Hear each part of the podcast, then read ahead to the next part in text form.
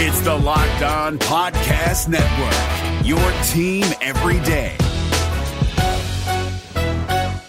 Kyle Crabbs here, host of Locked On NFL Scouting. Join Joe Marino and me every day as we provide position by position analysis of the upcoming NFL draft. Check out the Locked On NFL Scouting podcast with the draft dudes on YouTube or wherever you listen to your favorite podcasts. Happy Thursday to you. I'm James Rapien. This is the Locked On Bengals podcast. A lot to get to, including Joe Goodberry coming up in about 60 seconds. You can subscribe on iTunes, Stitcher, Google Play, wherever you get your podcasts. I'm ESPN 1530 and 700 WLW host James Rapien. This is the Locked On Bengals podcast. If you're new, we do it every single day. Get you up to date on the latest news, information, highlights, and more here on the Locked On Bengals podcast. Make sure you check out lockedonbengals.com. Latest mock draft up now. Seven rounds, all Bengals, 11 picks. You should check it out right now at lockedonbengals.com. But the, the one thing that I want to touch on real quick uh, before we get to Joe is Chris Baker. And the Bengals signed Chris Baker. And I tweeted out, um, when I found out it was one year, three million. And I get it, right? He's a high end talent. At least a lot of people view him that way, at least a year ago. Signed a big deal with Tampa Bay, flames out, had some locker room issues in Tampa Bay last year, and now he's free. He's released. The Bengals get him one year, three million. Everyone says bargain. Totally get where you're coming from. Here's why it's frustrating. Here's here's why I I'm worried. I'm concerned. Those are the signings that the Bengals point to and say, "Oh, see, we did stuff. We were active. See, we spent money." And that's my concern about this offseason. Because if you read my offseason plan, it's at lockedonbengals.com as well. I need them to add to the line in free agency.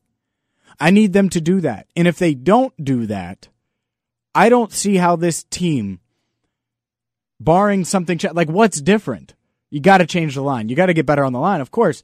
And I think you do that by spending in free agency. So now they have three million in Baker if he makes the team, which I assume he would, and, and maybe not. Maybe it's half guaranteed, half a roster bonus. Doesn't count towards the cap. There, there's all different types of um, things that go into contracts. But my concern is, if not, then it's one of those things where you add them. It reminds me of when the Bengals. I praise them for this. They went out and they got Brandon LaFell and they got Karlos Dansby, and I was like, those are big pieces. Those are huge pieces. They're going to help. And I think people will view Baker the same way. Oh, well, he has talent. I saw him play. He, he was a big free agent signing last year. And it has really nothing to do with him being on the team. It has to do with, oh, or him, the player. It's just, I don't want Marvin Lewis in June or in, hell, in April during OTAs when the, the rookies come in, rookie minicamp to be like, yeah, we, we improved in free agency. We added Chris Baker. and I get it. They can't improve yet in free agency. But I could totally see the scenario. Yeah, we went from Pat Sims and spent more money at, at a D tackle spot. We we went and we extended our center because we believe in Russell Bodine, and they just move on from there.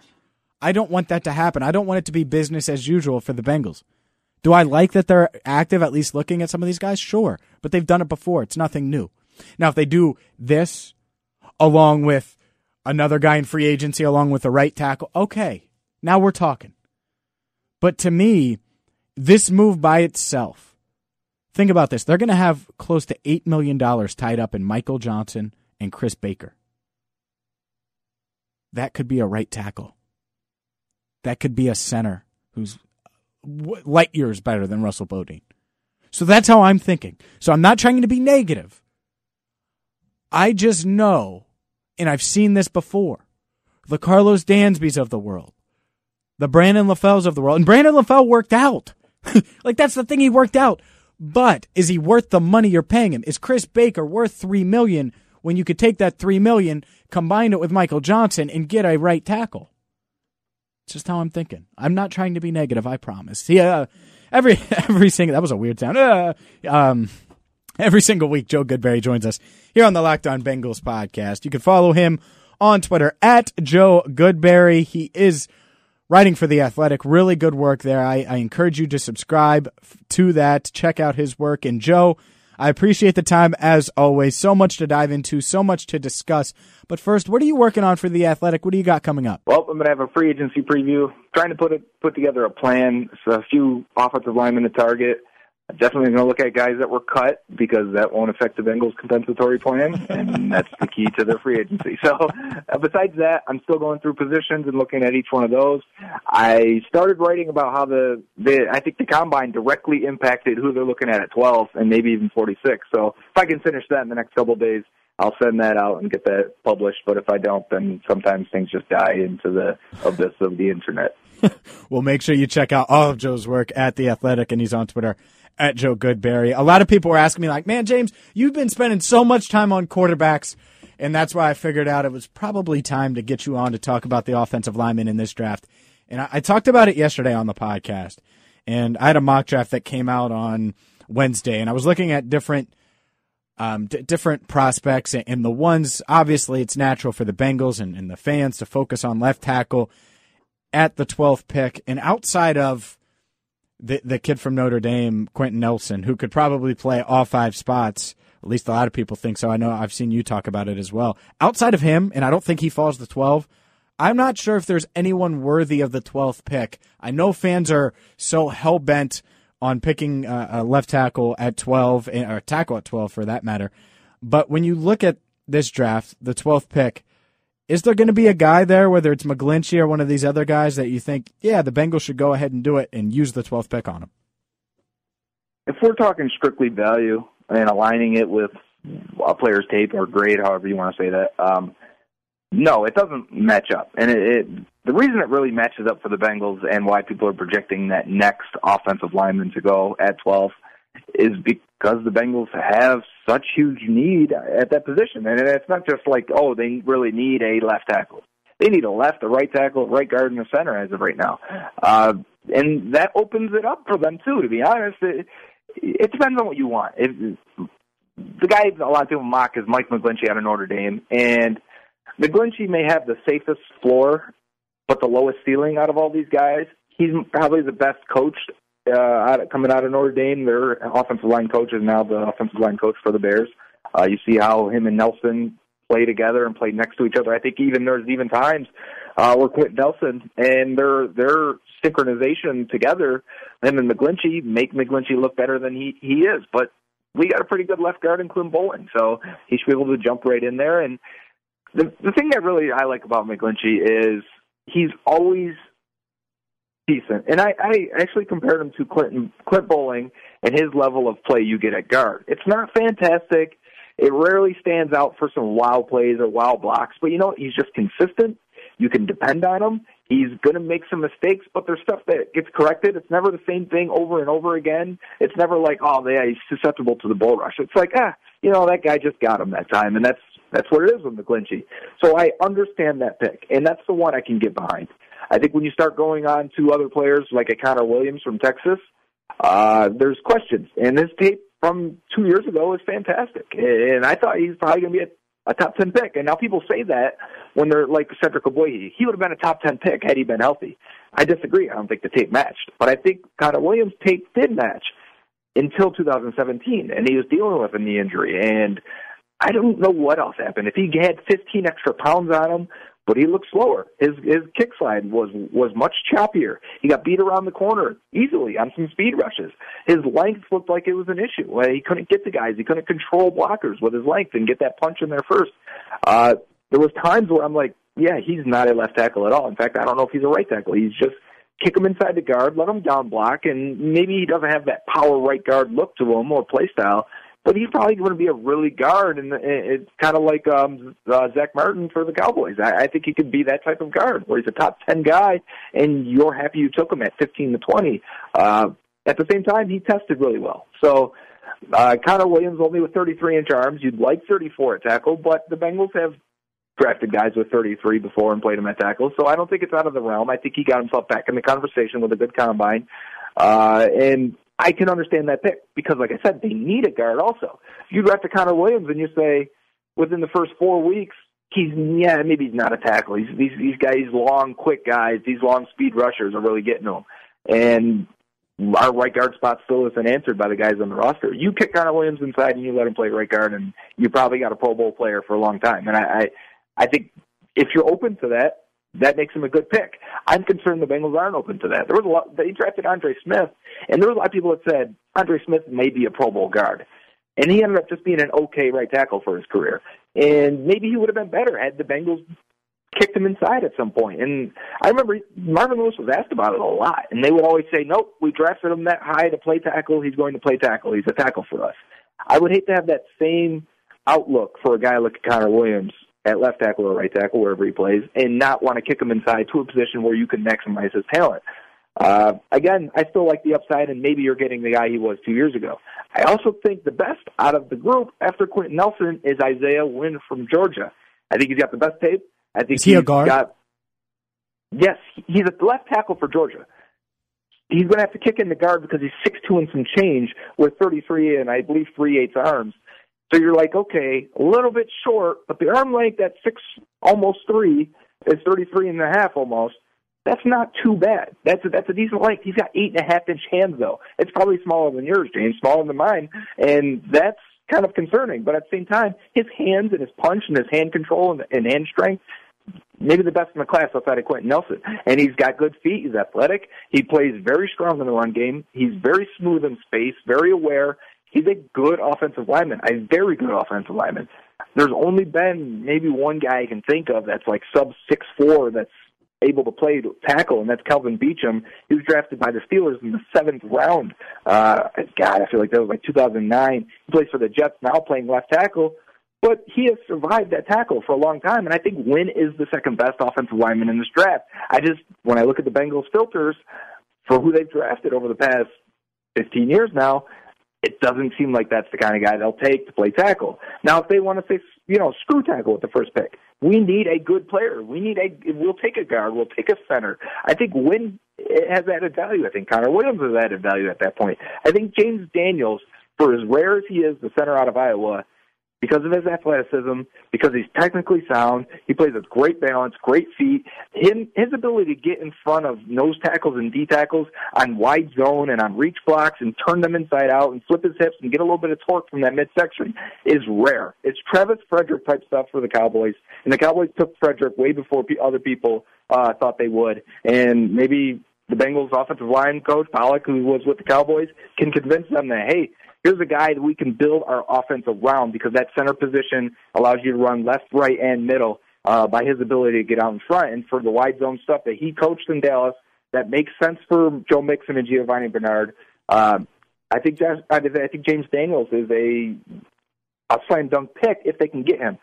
But again, we're going to talk about value with all these guys that I just mentioned, and they're all probably going to get drafted if the Bengals don't touch them between like 15 and 30, and that makes you consider: is it worth it to pick a guy even though you really like him at 12? When the maximum value is probably at 20. The Bills hold 21 and 22. Maybe they want to go up and get a quarterback in a dream scenario, and you're able to move back to one of those picks, maybe both of those picks, and get your guy there. Uh, I think those are best case scenarios. I think at worst case, and I don't even know if it's that bad, is you take McGlinchey at 12 because you know you have a solid starter from day one.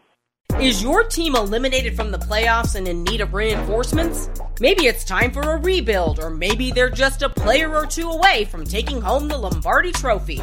Either way, join Keith Sanchez and Damian Parson for Mock Draft Monday on the Locked On NFL Draft Podcast. They'll tell you which college football stars your team will be taking in the 2024 NFL Draft. Check out Mock Draft Monday on the Locked On NFL Draft Podcast, part of the Locked On Podcast Network. Your team every day. We're joined by Joe Goodberry of The Athletic. Follow him on Twitter at Joe Goodberry. And Joe, you hinted there at the end, and I think it's ideal. If they're going to go tackle, and there's all of these different prospects. I mean, you mentioned three or four guys that you'd be fine, from Williams to McGlinchey to to Wynn, etc. Daniels, trade back. One will probably be there, and and that's that's where you get the value because one of the guys will fall. You'll add another pick. You'll be able to address. Let's say you take uh, McGlinchey, or let's say you take uh, the, the one of the guards, Wynn. Well, we know it's a deep center draft, and we'll get into that in a second. And then they can use that on the center later in the draft. Uh, but but I do have to ask you about Quenton Nelson because I don't think it's a pipe dream that some of these teams could get quarterback happy. I don't think it's a pipe dream that the Colts could be silly and not take him to protect Andrew Luck, and that maybe he falls to six or seven. And when he does, if he does, is his tape what you see from him worth it to give up um the 46 pick to give up maybe a 2019 third round pick and the second round pick this year to move up to get him based on what you've seen on film. The Bengals love their picks. They have 11 of them in this draft. Is it worth trading up to get a guy like Quenton Nelson? He's as close as you get to a perfect offensive line prospect. To be honest, he's the Andrew Luck um, of offensive line prospects, where I think all 32 teams are going to say slam dunk top five on their draft board. All 32. And that's rare that you can find a, 10 teams to agree on something. And he's got the size, he's got the athleticism, he's got the strength, he's got that nasty demeanor, he's got the attitude, he's got the production, he's got the tape, everything. Slam dunk across the board. Um, there's been other good guard prospects like a Chance Warmack or Jonathan Cooper that go top 10 in bad classes. I think this one has the strength of quarterback at the top, and that always pushes guys down a little bit. The best guard I thought I ever seen was uh, David DeCastro, and obviously he didn't go top ten. And so, you know, it, it sometimes these guys don't go where they're projected because of value. Uh, non-pass rushing linebackers have a chance to drop. Guards have a chance to drop. Nose tackles have a chance to drop. And it could be there. It could happen. Now, I think you don't want to move to three, four, five, six, where you have to give up big picks. But if you get into seven, eight, nine, ten range, and it's only a third rounder, or it's a third and a fifth where they've got multiple picks, I think you do it. And I, I think you go and you get the best prospect at the biggest need position, the guy that's a slam dunk. If you can't trade back, you know this is. If you're telling me that, let's say I see Mox and the Dolphins sit at 11, and they get Quenton Nelson, and the Bengals take McGlinchey at 12. That sucks. I mean, that's, awful. Is yeah, that's a one pick difference, but it might as be it might as well be a 20 pick difference because you could say Nelson can go uh, five and McGlinchey can go 25, and that wouldn't surprise anybody. So that is how you similar situation, I guess, to the Bengals of of Corey Davis, Mike Williams, John Ross. You know, they get the third guy out of that, and they're just okay with taking that value at that spot because they really like the guy.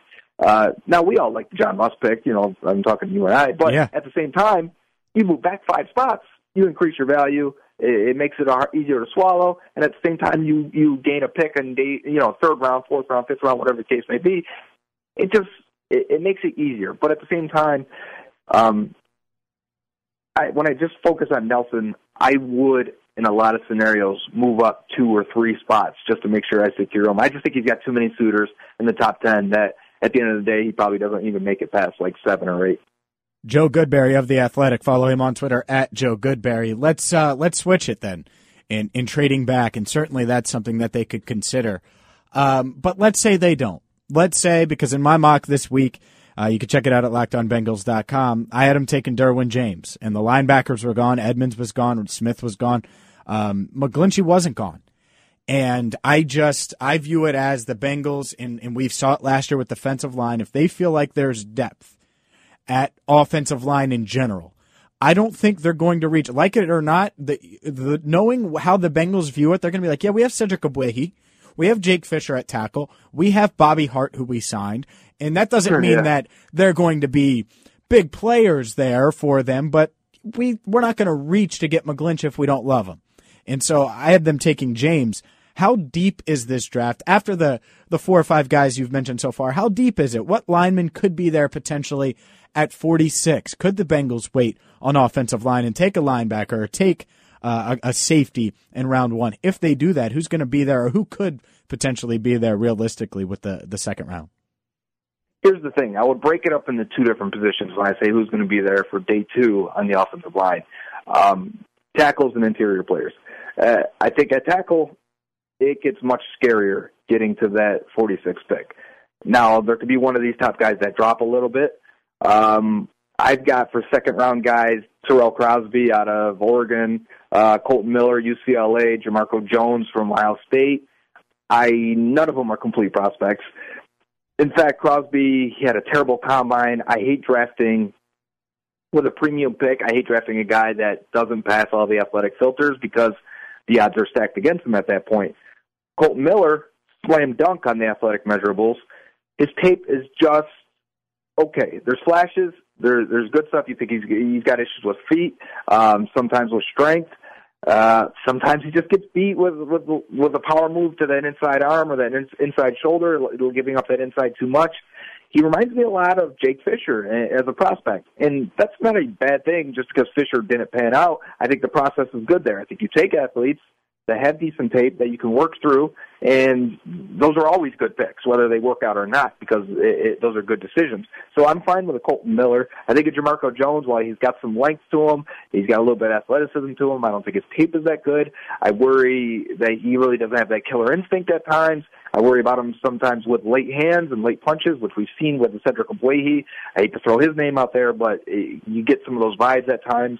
Uh, I think it gets scary. I think you maybe in the third or fourth, you got a Brian O'Neill, who's a former tight end. He, plays for Pitt. He's athletic. You can tell not everything is synced up. He really doesn't have that power yet. Um, but he's really good in space. He locates guys in the run game and, and can take out linebackers. A lot like Jake Fisher, again, former tight end, too. Those guys block well in space. They're comfortable when they get out there. It's the phone booth stuff where really they they look their weakest. And it gets scary in that second and third round because I are, are you just going to trust a Kolton Miller that you know has issues, but you like his upside? You're just going to put him at left tackle and really deal with a lot of the same issues you did last year, or are you going to say, fine, we're starting Ogbuehi one more year or the first half of the year, and we'll try and develop Miller as fast as possible and get him in there. Um, so that's why I understand reaching at 12, even though I I'm against it.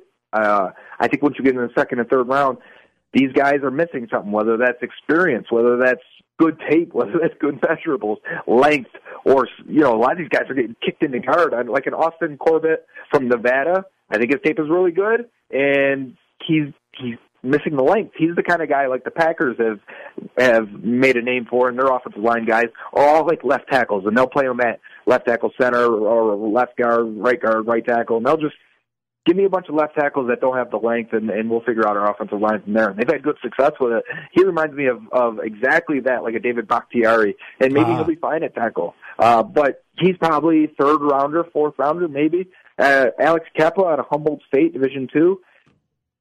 You want to take a chance on a prospect like this because the tape is so good. Because he held his own at the Senior Bowl, he didn't pass the athletic filters at the combine, and his size, his length in particular, really say he's a guard. So that scares you off a little bit. But so you're going to wait until the third, fourth round for those type of guys, uh, because then it, becomes neutral uh, risk, you know, to take one of those guys. So it gets scary. But if you're saying interior offensive line in day two, day you know, second, third round, maybe even into the fourth, you may get a center. I'm all for it. I think a guy. I think Isaiah Wynn could be there. I think Will Hernandez could be there. Both guards, I think, are slam dunks. If it wasn't for Quenton Nelson, we'd probably talk about Wynn and Hernandez as top 20 picks, and they may go in that range anyways. But again, I think they could be there and maybe get a chance to be there by 46. Uh, I believe like a Braden Smith out of Auburn. He's kind of reminds me a lot of a Clint Boling in terms of playing a lot in college and being a, a, a decent player without really having high upside. But then I, saw him at the combine. I thought he looked really good. I thought he moved really well. He, he's really rocked up and cut up in a different way that that Boling is. And I thought the same. I, start, I started to think, huh, maybe he he's got more upside. Maybe he's a guy you you target in that uh, second round, 46. Maybe he's there in the third round and he's a plug and play right guard for you. And, and and you're able to move on that way. I think Billy Price because of that injury, he, he's going to be there at 46. I think you could feel pretty confident that he's probably going to be there. Uh, I don't think his tape is that good. I think he is a plug and play starter with decent upside, but not like high end change your offense around because of it. But for the Bengals, he, he's a he's a legit upgrade, whether that's at guard or center. I think even if you re-sign a Russell Bodine, you can draft a Billy Price because he can play guard for you. Uh, so that makes sense. I, I and I think in the set for center, Daniels probably goes in the top 30 picks. Billy Price probably top 45 to 60. And then you got a Frank Ragnow, you got a Mason Cole, Ragnow from Arkansas. Cole, that was a left tackle, and played other positions, played center too for Michigan. Uh, he's in that kind of mold for the Bengals, and I, I think he's athletic. I think there's a lot of upside left in him. He may go fourth round. I wouldn't be surprised if he was in the fifth round, to be honest. But I'm thinking third, fourth round for Mason Cole, and I think that's the line where you start to get upgrades or at least instant upgrades from Russell Bodine. And for me, that's worth it. And interior offensive lineman is stacked in this draft. I think you can wait on O line. You could probably get a, a starter at center and guard in the third and fourth round if if the chips fell for you in, in the right way. So um, I don't think you have to force offensive line with that first pick. But if you don't, you're probably not getting a day one starting tackle unless you get really lucky and someone drops. Make sure you follow Joe on Twitter at Joe Goodberry. Uh, Joe, I, and I know you because I sent it to you and I was like, "Hey man, check this out and make sure it's all right." My uh, off-season plan that plan that I sent you for the Bengals. Here, here's yeah. what I would do because from the sound of it, after talking to you, after trying to pay attention to this stuff as much as I can, there are some centers out there, free agent centers that are going to be had that that are really quality players, and I think doubling up whether it's Bodine because they're comfortable and drafting one, that that's fine. Just do that just because it makes them comfortable and I can't ask them to to be so crazy as to go out go out get get someone that's better in free agency and draft one on the first couple days of the draft. So they can do that. Same thing with the tackle spot. I get it. There aren't many left tackles. But instead of bringing back Andre Smith, who I need to come up with a nickname for him since I have a nickname for Andy Dalton and, and Cedric Ogbuehi, why not let him walk? Sign one of these right tackles. You could also draft one at some point. And then that way, all of a sudden, a, a position, a question mark gets better. Center gets better. You, you have guard play with, with Clint Boling. All of a sudden, now you're, you're starting to round out the offensive line. Like, I'm not sure they're going to be able to get a, a stud left tackle in free agency or this draft. But if they did those other things, then I could see why they'd get McGlinchey. Because then if you get McGlinchey at 12, you have a, a, rookie behind Bodine and you could play the rookie at guard if you need to, opposite Boling or not. And, and then you have a, a right tackle free agent that you paid money to you're talking about a line that's like way way better and the only you, you only signed one outside free agent and you just spent a couple draft picks. So i could get behind that as long as they're not saying oh mcglinchey 12th pick with bodine and andre smith and there's our line. I, I think you can do right. better than that. I'm with that logic. Read that that last point there. If you're saying all right we re-signed bodine we re-signed andre smith because let's face it, Andre Smith, he did give a boost a little bit to that whole line, but uh, in the grand scheme of things, he wasn't much better than what you were getting. He was a boost to nothing. Fisher. He was like five percent, you know, five exactly. from zero to five. Yeah, right. He gave you consistency that I think you didn't get with Ogbuehi and Fisher, but you know what? You got a little bit more with those two guys you got a little bit more splash plays and blocks that Andre Smith can't get to and can't reach. Um, so it was kind of cost neutral when you look at it that way. You, you like the stabilization and, and the, the known impact out of Smith. But at the end of the day, if you didn't sign him and just said, well, the competition between Ogbuehi and Fisher, you're getting probably the same quality of play as you would if you force Andre Smith back at $3 million a year again. So um, I'm with that. If you're saying we don't need that, so say they go that route, they re-signed Bodine. They're like, ah, we'll let Redmond and Westerman fight out right guard, which again I'm not totally against because I'd like to see them play. And then they say McGlinchey's our left tackle. Onward, here we go. I would be, you know, I'd be really disappointed to think that one guy added to this offensive line is going to fix it. Now you do obviously change up the coach, and that may make the world of difference. Uh, he may make Bodine into a good player. He may make Westerman into a good player. He may make Ogbuehi and Fisher into a good player. But they cannot bank on those outcomes because if they go another year with trying those guys and it fails again, this this team is getting older. I mean, their core players, your Andy Daltons, your AJ Greens, your Vontaze Burficts, your Atkins, and, and Dunlaps are getting older. It's you've got to if this is a two year plan on the offensive line to completely rebuild it, you need to get core pieces in there now and whether that's center and left tackle or or right guard and center or even a right tackle and a right guard, whatever the case may be, you need to get two guys in there that you can build around that'll be future to this offensive line. He's Joe Goodberry. Make sure you follow him on Twitter at Joe Goodberry. Is there any other thoughts as far as the even free agency goes, as far as the offensive line that you, you want to kind of throw here? Obviously, we'll talk more about the offensive line. That's the hot topic number one between now and the draft. But is there anything else you want to throw out there before I uh, I let you go, Joe? Not so much for offensive line, um, but with free agency right around the corner, and they have. I I'm also counting down to hear word that they're not picking up the option on Pac-Man Jones because I think we should hear something, and I think it's a no-brainer.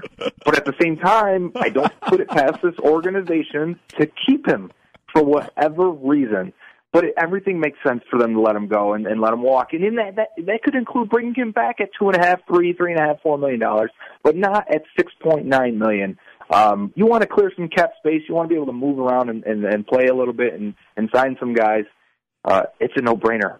Drop that option and, and bring in some guys. You sound nervous. You, I'm very I, nervous. I'm waiting to see. It, goes, it was supposed to happen, Mike. Right.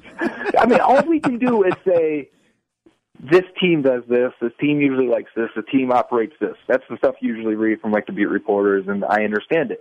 But I still think it's part of the job of analysts or writers or, or radio guys to say, but it's a stupid move. But you can't do this. Yes. But normal teams would have moved on from this guy. And I think that's what we're talking about here. In these situations, there are guys you can list three or four guys on this roster right now that would save the Bengals a good chunk of money that other teams would have either ha- moved on already or would be wasting no time right now moving on from them. And the Bengals have not yet, and it makes me very nervous. It does. It does, especially because that could mean the right tackle I want them to get or the insert whatever player you want them to go get, they could get. Uh, he's Joe Goodberry. Make sure you follow him on Twitter at Joe Goodberry. Check out his work at The Athletic. You know the fun part about this, Joe? is listeners are, are listening to this now and they have no idea uh, about the 20 minutes we spent before recording this yeah. that, that they're going to hear on tomorrow's podcast. Yeah, it was a good back and forth. You got a lot of good uh, good ideas, James. I want I'm going to interview you and ask you a bunch of questions next time. I'm in for that. Can we do that next week? Uh, yeah, we can do that. So stay tuned for that. That coming up next week. He's Joe Goodberry. Make sure you follow Joe on Twitter. As always, at Joe Goodberry. Good stuff from him. Uh, Joe works for the Athletic, and he has uh, a lot of stuff up that he, he posts, and Twitter's the, the place to get that. By the way, tomorrow you're going to hear, and I hinted at it, uh, but tomorrow's podcast, yes, I will talk. Yes, you'll get me. You're also going to get the uh, whatever you want to call it. I, I still don't have the nickname for it. We've done it a couple times, but Joe and I, we spent before this, we're like 30 minutes deep into this podcast. Before Joe came on, we talked for like 20 minutes about the Bengals. And that conversation, which is a little different, we're not diving in to prospect by prospect by prospect and giving you the names and stuff. It's still insightful, a little more back and forth, Joe and I, and uh, that'll be on the podcast tomorrow. So I look forward to that. I like when we do those. Sometimes we just don't have time, or like if I'm catching him, like if I'm in on fifteen thirty and I have him on the the show when I'm hosting, well then we we can't banter back and forth for twenty minutes mid show. But uh, yeah, you'll hear that tomorrow. We'll get you up to date on all the latest Bengals free agency news. And Joe and I, we go back and forth about that too, about this Chris Baker sign. And I run by my, my theory of, eh, that I led the, the podcast with today. Uh, it's great to have you in.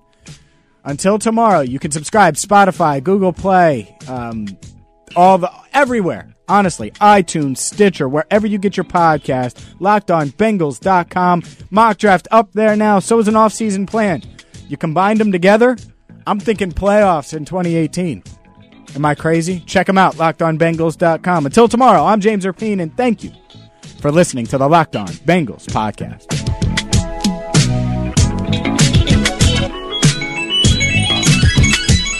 Is your team eliminated from the playoffs and in need of reinforcements? Maybe it's time for a rebuild, or maybe they're just a player or two away from taking home the Lombardi Trophy. Either way, join Keith Sanchez and Damian Parson for Mock Draft Monday on the Locked On NFL Draft Podcast. They'll tell you which college football stars your team will be taking in the 2024 NFL Draft. Check out Mock Draft Monday on the Locked On NFL Draft Podcast part of the Locked On Podcast Network. Your team every day. Hey, Prime members, you can listen to this Locked On podcast ad free on Amazon Music. Download the Amazon Music app today.